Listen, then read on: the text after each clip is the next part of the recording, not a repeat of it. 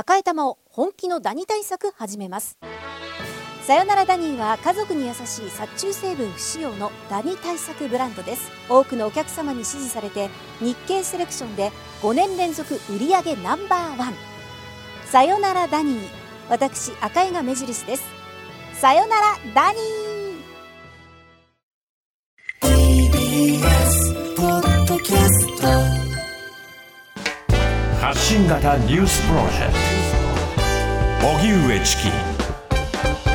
セッション発信型ニュースプロジェクト荻上チキセッション。荻上チキと。南部ひろみが生放送でお送りしています。ここからは特集メインセッション。今日のテーマはこちらです。メインセッション。レクチャーモード。新年度がスタート。ニュースの見方向き合い方を考える皆さんは日々のニュースを何でチェックしていますか？今週から多くの企業や学校などで新年度がスタートし、TBS ラジオでも新しい番組が始まっています。そこで、荻上チキセッションも初心に戻って、ニュースの見方や向き合い方について、リスナーの皆さんと一緒に考えたいと思います。今は次々と新しい情報が SNS 上に流れてきて、その中のどれがニュースなのか、最新情報とニュースは何が違うのか、その真偽はどうなのかわからなくなっています。中にはデマや誤情報、また誤情報と言わないまでも曖昧な情報も多く、情報を取捨選択する能力が多く求められています。そこで今日はメディア論に関する著書も多数出されているチキさんと長年共同通信の記者を務め現在ジャーナリズムの研究をする澤康臣さんと一緒にニュースの見方や向き合い方について考えます。では改めまして本日のゲストをご紹介します。スタジオにお越しいただきました専修大学教授の澤康臣さんです。よろしくお願いいたします。えー、澤です。よろしくお願いいたします。はい、お願いします。澤さんは共同通信の記者としてニューヨーク支局などに勤務。タックスヘイブンの秘密経済を明かしたパナマ文書などを独自に調査し報道なさいました。2020年からは専修大学文学部ジャーナリズム学科の教授を務めていらっしゃいます。最新著書に幻冬写真書から発売された事実はどこにあるのか民主主義を運営するためのニュースの見方などがあります。はい。この事実はどこにあるのか、この新刊では、まあ、最近の様々なニュース、その背景で記者たちがどういった努力をして、どういった点に着目をして、どんな報道が行われてきたのか、はい、それをまあ日本の事例だけではなくて、海外の事例も合わせて、まあ、事例集という格好で紹介すると同時に、そのインタビューとか、取材に関わったジャーナリストたちに、まあ、いろいろ話を聞いていくという、うんうん、まあ、そうした構成で本が出来上がっています。この本執筆の経緯というのはどういったものだったんですか？はい、まあ、私、2020年から大学で授業をすることをになったんですけれども、はい、学生と話をしてニュースっていうものは何なのか例えばニュースと広告とかですね、うん、広報あるいは行政が出す市や都区県なんかの、広報誌ありますね、はい、どこが違うのか。結構戸惑う学生多いですよね、うん、えー、そういった、まあ、質問疑問ですね。ニュースって何のため？っていうのにちょっと答えてみたいそういうのを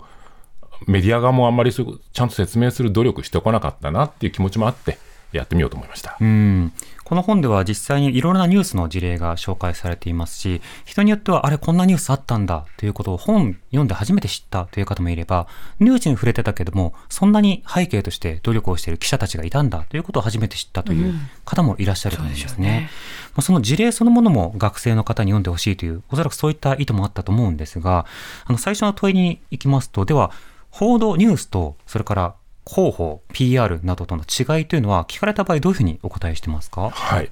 一番大切なこと、これは誰のために書いてるのか、誰のために報じているのか。うんステマってありますよね。ステルスマーケティング。はい。はい、こう本当は広告なのに、うん、まあ、ニュースでないにしても、まあ、単に自分が書いていることのように見せかけているもの。広告は広告主さん、あるいは何か訴えたい人がいて、その人のベストのために書くわけです。うん、その人が喜ぶように、その人に最大の利益が得られるように書く。そっちの方に矢印が向いてるわけですね、伝える人の。はい、企業の収益を最大化するために商品を売る。その広告ということになるわけですもんね。はい。企業だけではないですね。政治家の広報、広告だったら、その政治家の主張が、えー、納得してもらいやすいように、その政治家の利益になるように。うん、あるいは市民運動でもそうです。ぱり主張をベスト形で伝えたい。その運動が前進するため、そっちにベストになるように。だけれども、報道はそっちじゃありません。えー、私たち見ている側、聞いている側、読む側、市民ですね。市民にとっていい情報、市民が知っといた方がいいよということが第一なんです。うんうん、となると、まあ、伝えられる側、さっきで言えば政治家さんであったり、企業の方、あるいは運動家の方でもいいですよ。その人にとってみれば、あまりちょっと言ってほしくなかったなっていうようなことでも、これは市民にとって凝らしといた方がいいということであれば伝える。そこの違いです。うんうん、実際あの最近ではまあ市民活動もそれから商品などでもあの自分たちの利益だけではなくて一定のルールにのっとった上で広報をしよう。要はその公共性を意識した広報というものもあの意識づけられていたり義務づけられたりすることありますね。例えばアレルゲンはあの企業にとっては売れなくなるから不適切というか載せたくないかもしれないけれどもみんなのために載せましょうっていう格好で載せるようなことがあったりしますね。そのようにまあいろんな媒体も変わってきていてるもののとりわけニュースという点に関して言えば、公共のため、ここを強く意識するということですか？その通りです。まあ、公共っていうと、なんだか固く聞こえますよね。でも、これ、英語ではパブリックっていう言葉の訳なんですが、はい、これってピープルに近い言葉なんですね。だから、公共っていうと、なんか硬い公共施設とか、そういうふうなイメージがありますけれども、どちらかというと、みんなつまりみんなのため、ちょっと古い言い方ですけど、世のため、人のため、まあ、そういう感じの、それが第一ということなんです。うんそうしたことのためにこう報道が行われるということですが、ではそもそも今、人々が報道やニュース、これに触れるチャンネル、媒体というのは、どういうふうになってるんでしょうか？だいぶ変わりましたね。やはりあの、チキさんもこれはもちろんご専門でいらっしゃると思うんですけれども、数十年前であれば、えー、新聞、テレビ、これが圧倒的でした、うん、独占的と言ってもよかった、はい、今はネット、それも大きくここ10年、そこらで増えているのが SNS です。はい SNS を通じてニュースを知るという人が非常に増えたのが最近の特徴です。うんまあ、そうした中、マスメディアもネットを使ってネットで何が起きているかを報じるし、ネットを使って取材をするようにもなってきているし、ネットを使って記事であるとか、ニュースをこう拡散するようにもなってきてますよね。そうですあのネットなしでは今、成り立たない時代です。うん、ですから、えー、昔であれば紙のメディアだったところ、あるいは、えー、電波のメディアだったところ、それもすべてネットを使って、えー、おっしゃる通り、取材もするし、呼びかけたり、あとよくネットで炎上気味になることもありますが、えー、情報提供、特に緊急の事態が起こったときに、重要な情報なんで、え今挙げられている動画とか情報をもう少し詳しく聞かせていただいて、うん、より多くの人に、えメディアを通じて知らせることをさせていただけないかというようなことなんかにも使ったりする、ご覧になったことある方いらっしゃるんじゃないでしょうか。はい。ネット上でそのようなね、リプレイをあの公式アカウントなどが送ると、全く関係ない第三者が提供しません、ダメですっていうふうに、まあ、横やりを入れるという場面があって、まあ、そのネットフードというものが一体誰のためのものなのかということも考えさせられることはよくあります。そうした中、あの今日はですね、えー、4月ということもあって、皆さんがどんな仕方でニュースに触れているのか、はい、このことをちょっとメール紹介していきたいと思います。はい、たくさんいただいてるんですよね。はい、えー、まずはラジオネームハニワッチさん、57歳の方です。どうもありがとうございます。私は朝家に届く新聞一紙とデジタル版を有料で購読している一紙を読みます。うん当然前日の出来事になるので記事を読んで詳しい解説などを知ります。前日、当日のニュースはネットのニュースサイトは一切見ずに、ラジオの定時ニュースと夕方の地元ローカルニュースの番組で見て終わりです。以前はネットのニュースサイトも読んでいましたが、コメント欄のひどさに辟易して読むのをやめました。といただきました。はい。えー、また、えー、これは流山どすこいさんですかね、はい、はい。読み方間違ったらすいません。うん、私は SNS が広がる前は40年以上、すべて新聞からニュース情報を確認していました。したが、今では購読をやめて、すべてラジオと SNS から情報を得ています。しかし気をつけないと SNS 情報は自分の考え方だけを情報収集してしまう怖さがあるので気をつけてますといただきました。はい。続いて、ラジオネームポンちゃんさん。38歳女性の方です。どうもありがとうございます。ニュースはラジオ、SNS 過去、LINE ニュース、えーテレビ番組といろいろなメディアで触れるようにしています。朝はラジオ、昼はネット、夜はテレビです。生活の時間帯に合わせて取り入れやすいものを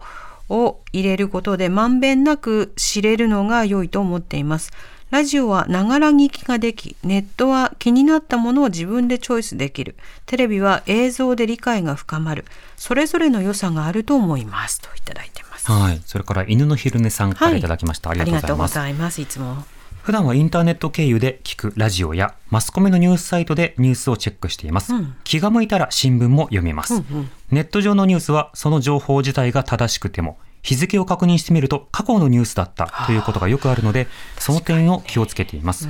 また、ヤフーニュースなどのポータルサイト上のニュースを読む際には必ずニュースの引用元の媒体名を確認します。引用元が海外の大手マスコミから国内の無名ウェブサイトまで玉石混交になっているのいるからです。それから大きな地震が起きたときはできるだけテレビをつけます。信憑性が高いリアルタイムの情報と映像があると被害状況や地震の大きさを理解しやすいからですといただきました。あのこのようにメールくださった皆さんおそらく複数のメディアでニュースを接触していると思うんですけれども、澤さん実際このチャンネルだけで触れてるっていう方よりもやっぱりいろんな仕方でニュースを手に入れてるという方が多いですね。多いです。素晴らしいですね。今、私、ちょっと感動しました。うん。もう皆さん、本当に目利きっていう感じです。うんうん。セッションリスナーさんね。すはいごい。うん。もうおっしゃる通り、いろいろあるっていうことはとっても大事です。今ちょうどね、あの、えー総務省のお構成、あれはい中立ですかね、はいようになりますけれども、その逆で多様性、で一本何かちょうどいい真ん中のものがあるってこれは無理だと思うんですよ。多様に見る。ご飯もそうですよね。ええばっかり食べは怖いじゃないですか。はいろいろなものを取り入れるっていうのがすごく幅が広がります。うんですので今おっしゃったあのご紹介いただいた皆様、いろいろ読むようにしてますいろいろ見るようにしてますっていうのは本当にすごいなと思って、えー見ています。うん。例えば電車に乗ると中吊りで情報を得る。そしてトレインヤード、電子広告とはいか電子情報などで情報を得る。うんスマホに飛び込んできた LINE ニュースとか Yahoo トピックスであるとかいろんなアプリなどでニュースを得る。そして Twitter のタイムラインとかコメント欄とか新聞、テレビ、ラジオ、雑誌。それは雑誌を買わなくても雑誌の表紙を見るだけで今こんなことが話題になってるんだ。本当に人々がニュースに触れる媒体というのはとても多くありあると思います。その中でメディアごとの特性という点で言うと澤さんいかがでしょうか？いろいろ、これもいろいろですよね。例えば、今言った、例えば、まあ、私、新聞系のお出身なんで、まあ、まず新聞から入っちゃうんですけれども、はいえー同じ新聞の中でも、朝日新聞を読む人、読売新聞を読む人、毎日新聞を読む人、あるいは地元の新聞を読まれる方、もうその違いがある。で今おっしゃったように、新聞とテレビ、ラジオ、そして SNS、えー全部、えー違います。で、今おっしゃったように、特性あるんですけれども、はい。えー SNS、どなたかおっしゃってました？自分の好きなもの、そうだそうだ、やっぱりかって言っちゃうものを見ちゃうんですよね。うん。これはもう、ね、おっしゃっていた通りで、かなり怖い。怖いけど気持ちがいいんです。ええハマります。そこは、あの、そうなると一本になってしまいますので、そこのところが注意点だなっていうふうに思っています。うん。また新聞と一言言っても、例えば五大紙とされるような、まあ新聞、毎日、朝日、日経、読売、産経、これらもあの何をトップに報じるのかだけではなくて、どのオピニオンで、つまりどのえー意見で報じるのか、これも随分違いますよね。違いますね。昔は30年、40年ぐらい前のおマスコミ議論みたいな時時代にはですね、えーどこの新聞まで変わんないじゃないかっていうのが日本のメディアに対する批判だった時代もあったんです。ただ最近はかなり競うようになってきてますよね。あの今おっしゃった、社論の違い、えー例えば防衛費を増やすか増やさないかっていうのはもうシャープに社論が違っています。ええでもそこまでいかなくても例えば坂本龍一さん亡くなった時にこれをトップなのかそれとも一面の肩なのか。このメッセージですよ、うん。これはどれぐらいみんなに知ってほしいのか、一番に目に入れてほしい大事なニュースだと。あるいはそこまでではない。でも大きく受け止めてほしいっていうぐらいなのか、このメッセージって実は紙じゃないと乗りにくいんですね、今の段階では。何をトップに持ってくるか。一応あのトピックスということは電子媒体でもあるけれども、でも文字数とか、あるいは文字の大きさとかが、あの、柔軟に変わるわけではないという媒体もあるので、紙の場合だと大きさ、写真、そしてフォント使いなど、いろんな工夫のポイントというのはありますよね。おっしゃる通りです。あおそらく今後、デジタル技術進んでいけば、そういった表現の幅も広がるだろうなと私は予想はしています。ただ、今、2023年段階の技術で、実装された技術で言うならば、はい、今言ったフォント使い、色合いとかですね、写真のも、えー、置き方、えー、文字の、えー、大きさ含めた総合力の総合表現みたいなものというのは、どうしてもまだ紙ですが取れないとこあの受け止めないところがあるので、その辺の味わいを楽しむということもできるように思います。うんまたどれだけどういうふうに注目をするかだけなくて、どこに注目するかも変わってきます。例えば新聞であれば、その人の音楽人生、坂本さんであれば音楽人生と、はい、で媒体によっては例えば市民活動として、どういったものに参加してきたのか、うんねうん、まあ焦点を当てるかもしれません。うん、一方で、例えば音楽雑誌ですと、もう最初に出したアルバムがこれで、参加したアルバムがこれでっていうところに着眼をしていく。一方で、例えば市民運動などに着目をした新聞や媒体などですと、いかなるそのコミットメント、いろんなところで言論として残したか、こうした取り上げ方も媒体によって違ってきますよね。おっしゃる通りです。これも、えー、あるいはテレビであれば、映像がいっぱいありますよね、坂本さん。あれはもう直ちにその時代に私たちを引き戻してくれる、この力が活字にはないものです。で、これがネット系の映像となると、それをまた探して、自分で見に行くこともできてくるので、より楽しみ方は増えます。ただし、自分が思いもつかなかったものを見つけるのはちょっとネット空間だとそっちに行かないかなっていうところは、うん、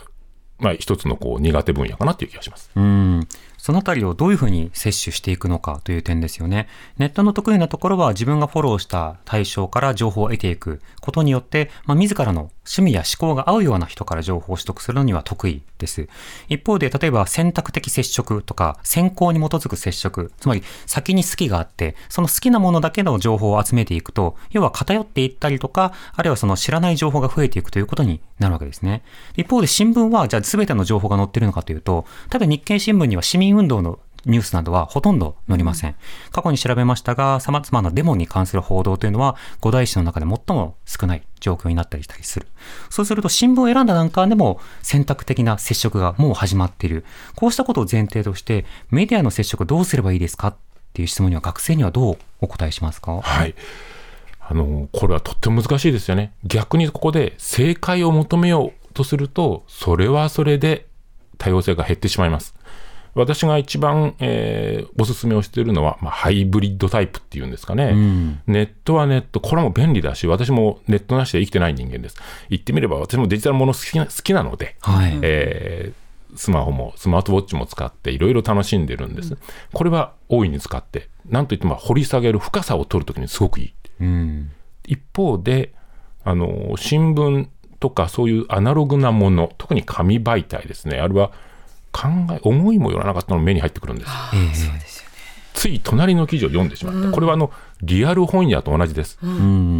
自分の好きな分野であれば、ネット書店でどんどん探して、リコメンデーションも出てきますよね。えー、ところが、考えもしなかったような分野、こんな本あるんだとか、こんな作家さんいるんだその出会い、うん、出会っちゃうんですよね。これ、幅取れるんですよね。視界の360、まあ、360度は無理かもしれませんけれども、視界取れるので、うんうん、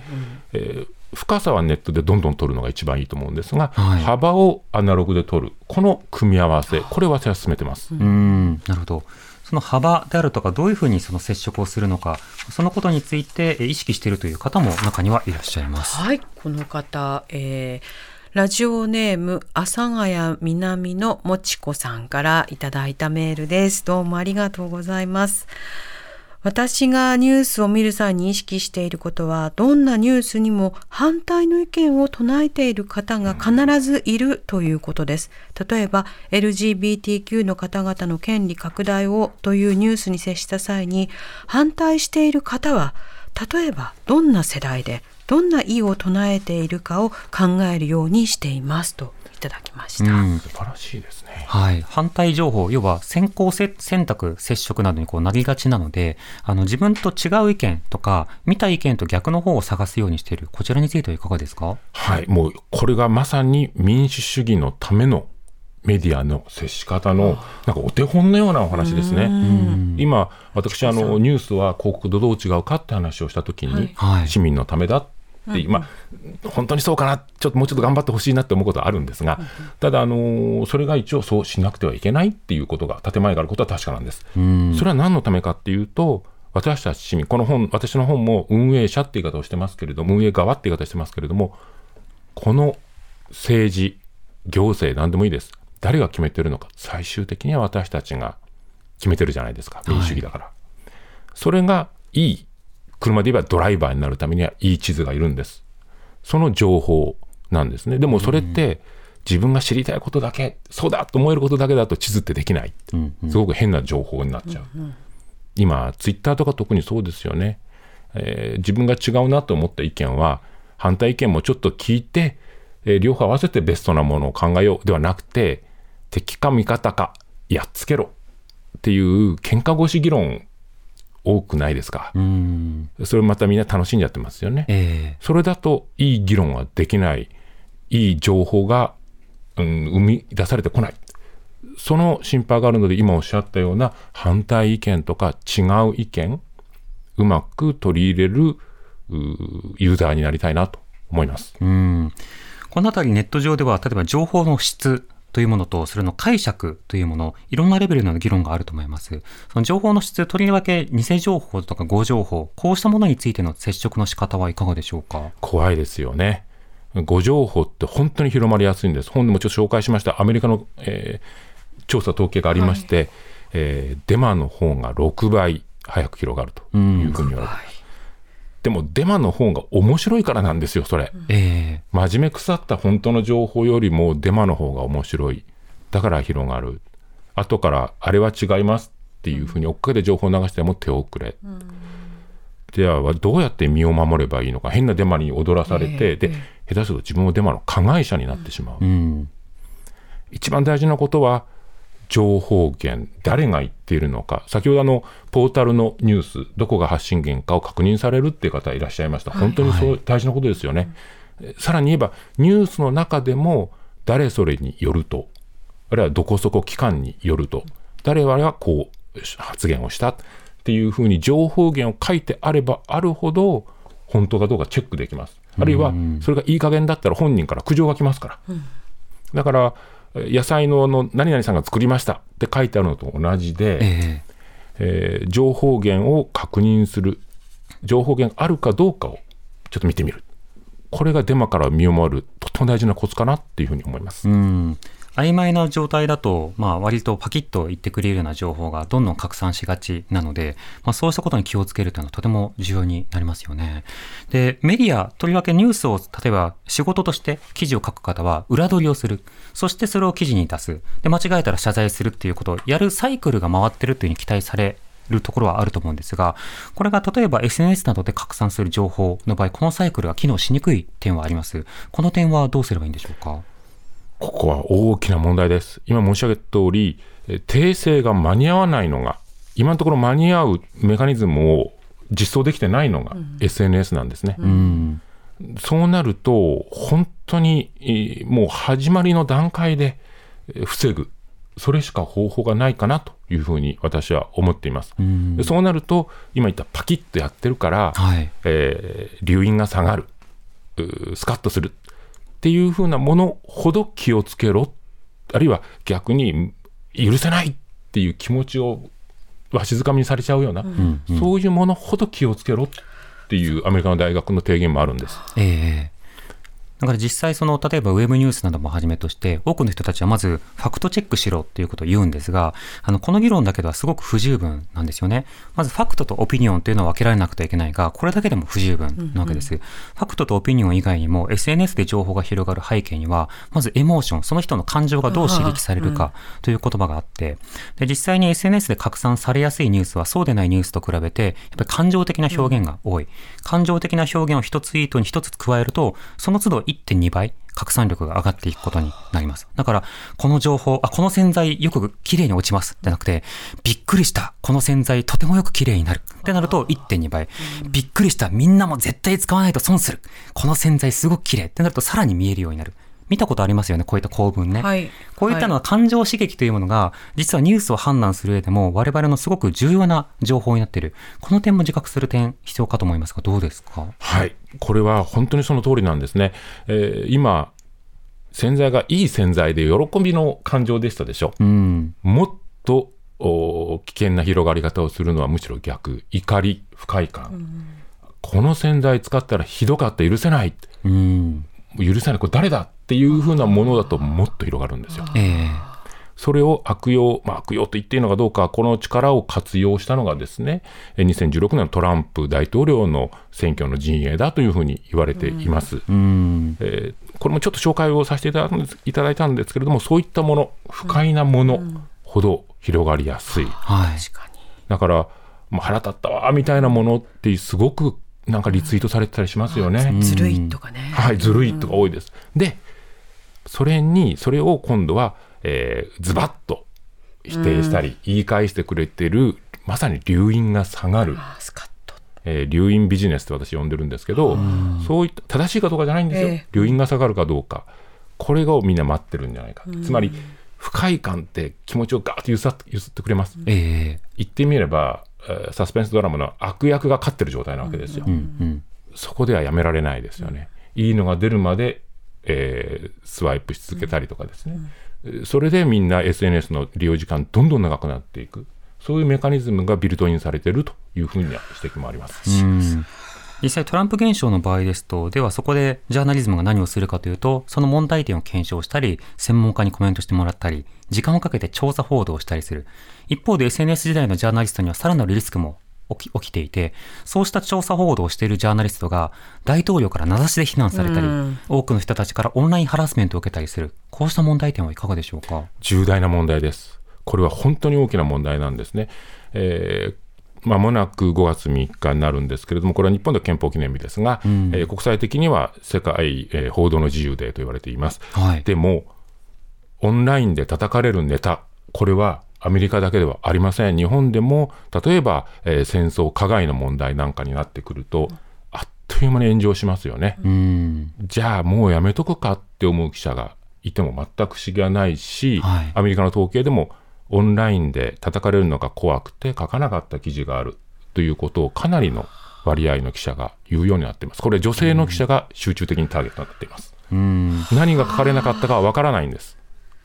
今からそうですよね出ないんですもんねだから本人が例えば上からの指示とか、あれスポンサーからの指示とか、そうしたものによって潰されたみたいな格好ではなくて、ちょっとこれに触れると、もう自分がストレスで耐えられない出来事が起きるだろう。それで躊躇することは人としては止めにくいわけですよ。そうだよね。友人なら止めます。ただ、ジャーナリストとしてそこをじゃあ踏みとどまってくれっていうふうに言えるかというと、今それに対するリスクが高まりすぎているので、そのジャーナリストの保険がなきまま、でも叩かれてもいいから報じてって言わなきゃいけないっていう状況が今の状況でもあるわけですね。この澤さんの本ではそうした中でも報道し続けた方々の事例をたっぷり紹介していただいているので、はい、5時台に伺っていきたいと思います。TBS ラディオ発信型ニュースプロジェクト。セッション荻上チキセッション。今日の特集メインセッションは新年度がスタート。ニュースの見方、向き合い方を考えるということで、えー、ゲストはスタジオに専修大学教授の澤康臣さんをお迎えしています。引き続きよろしくお願いいたします。よろしくお願いします。お願いします。さて、先ほどジャーナリストたちは、まあ、しばしばリスクと、それからストレスなどを抱えながら、そして誤報などに注意しながら、報道という仕事に携わっているという話しました。はい、まあ、国によっては政府から消されるリスクもありますし、はい、災害、それから戦地などに行くと命を落とすリスクというのも当然あるわけですね。そうした中で澤さん、この、えー、事実はどこにあるのかという本の冒頭部分、まあ、一章の部分で、国内の特にローカル報道局の、うんうん、あるいはその報道誌のさまざまな活動というものを紹介していますが、葛藤しながらそれでも報じた事例というのはどういったものがあるんでしょうか？はい。えー、この本でいくつか事例を紹介させていただいてるんですけれども、例えば、えー、富山県の富山市議会の議員さんたちによるですね、はい、えー、お金の不正な、えー、利用についてのスクープがありました、うん、えー、政治活動、これはもちろんお金かかります、説明会をしてみたり、勉強会をしてみたり、そのことのお金は、これは、えー、公のお金、税金からのお金で、議会の費用でやるっていうのは、これは当然だと思うんですね。うん、ところが、そういう政策説明会とか、政治、えー、学習会とか、やったことにして、はい、かかった費用があるというふうに嘘をついて、えー、お金をもらうだけもらって、実はそれは飲み会に使うと。いうふうな不正が、あまあ、そういったものに代表される不正が次から次へと明らかになった、正確に言うと記者たちが全部いちいち調べてですね、明らかにした。うんうん、ということが、えー、今から数年前に、富山の地元の新聞、あるいはテレビ、あるいはまあ全国紙、全国メディアでも、その地元の駐在している記者さんたち、はい、明らかにしたという事件がありました。うん。これ明らかにやってることは悪いんですね、しかも政治家、権力者ですから、えー、大きな、まあ、問題だし、ばさっと切れる話のように見えます。はい、まあ、確かにダメってね。その通りです。え確かにこれはいい取材だと私も本当に尊敬をしています。ただ、同時に、まず第一に、そうは言っても、議員さんっていうのは、情報の言ってみれば交差点みたいなところにいる人たちでもうすごい情報通ですよ。これからどんな新しい条例ができるのか、どういう方向になるのか、予算はどういうところが中心になるのか、そういった言ってみれば、普段取材で、ちょっと言葉がいいかどうか分かりませんが、取材でお世話になってる人でもあるんですね。うん、そういう言ってみれば人間関係の難しいところでもある。はい、実際にその現場に立ってこの取材をするって言うほど簡単ではないのかなという気はします。しかもこれ地元の新聞でしょ、うん、あるいはテレビ。はい、やっぱり例えばやりすぎてしまって調子に乗ってね、うん、えいくら不正なことをしたからといってかといって書いていいことといけないことはあるわけですよ。もし調子に乗ってしまったらやっぱり逆に顔向けできないようなこともあるかもしれない、これから長いやっぱり地元での人間関係もあるでしょうからね。うんすごく葛藤のあった仕事の面もあったのではないかなとっていうふうに思います。もうそういう事件一つとっても結構人間がやることなので。うん、で人間が人間に対してやることなので、ね、人同士ですもんね、うん、そうなんです。えー、そういった難しさはあると思います。ジャーナリストは人なので当然ながら、まあ、親しみとか葛藤とかというのはあるわけですね、はいうん、で例えば職場で上司が不正をしているとかあるいは先輩がなんかこう不快なことを言ってるとか、うん、その時に面と向かってストロングスタイルでダメですよやめてくださいっていう一言だけで済ませられるかというとなかなかそうはいかない。で周りからは波風立てないようにとか、うん、明日からも仕事していきたいんだったらこれぐらいのことは飲まなきゃってのことを言われたりする中でそれでも立ち上がることができるか、うん、それを記者はより顔を出して公共の場で公に間違いなく報じなくてはいけない。はい、この話聞いたことあるなっていう方は映画ハリボテをもしかしたら見たのかもしれませんが、うんうん、あのそうした作品になるほどこの地方の地元の不正というのを追求する動きというのは、とても大事な報道でしたよね。おっしゃる通りです。やはりこれをまあ、不正も含めて地元の政治がどうなってるのかいいことも悪いこともしっかり明確に報道する。しかもさっきおっしゃったように地元のメンバーの一人ですから記者も、うん、として堂々と名乗ってえー、責任が取れる形で報道していくっていうことができるのは、やはり、まあ、記者がプロとして行動させていただいている、うん、一番の基本だなと思うんです。でやっぱりこう報道したり、あるいはその情報提供すればするほど関心度が上がってくる、うん、これはとても大事なことで、関心下がっちゃって、えー、誰も参加しない、選挙にも行かない、そんな誰か任せておけばいい、自分はちょっと違うことやる。ってなっちゃったら、民主主義終わりますんで、ん。そこのところが大事だなと思います。うんうん。そうした中、今、例えばチューリップテレビなどの放送局や地元紙などが報道したという話があります。でこの報道をめぐっては今、総務省の文章などが問われていて、まあ、本筋と違うなんか、やめるやめないとか、まあ、どうだどうだっていうところが分かれてるんですけど、ポイントとしては、やはり報道に対してこう介入する政治というものが非常に生々しく描かれたペーパーが出てきたということ。はい、でもその中で多くの人が、でもメディアに対して中立と公正を求めるのは当たり前じゃないかっていう感性を持っている方も少なくないと思うんですね。この点についてはいかがですか？はい。中立っていう言葉は日本、本当によく使います。実は学生たちも大好きなんですよ。中立。中立すごいいいことだと思ってる。あの、野球の試合の審判は中立じゃないとダメだと思いますね。はい、これは足して2で割るっていうことが、足して2割るって言い方よくないかな。でもどっちにもつかないってことが割とパキッとできるから。うんうん、アウトがセーフかってね。そうです。あるいは、えー、A チーム、B チーム、いや、どっちにひいきもしませんよ。うんうん、正確にやります。ただ、例えば、あの、チキさんの南部さんでもですね、今から7時のニュースを作ります。今日いろんなことがありました。トップ何にしますか、うんうん、って聞かれて、どの答えが中立な答えだと思いますか？ないですよね、うん、ないと思います。中立ってあれもこれもって言ったら、うん、ニュースがなんかこうまぜこぜになって意味がわからないものになっちゃいそうですね。そうです。かといって人気投票で比べるとおそらく芸能関係がトップに来ちゃったりすると、うん、まあ、それがいいニュースかあるいは言わんや中立なニュースか？はい、それもちょっと違うような気がします、ね、ゴシップだらけになってしまいそうですよね、中立っていうのは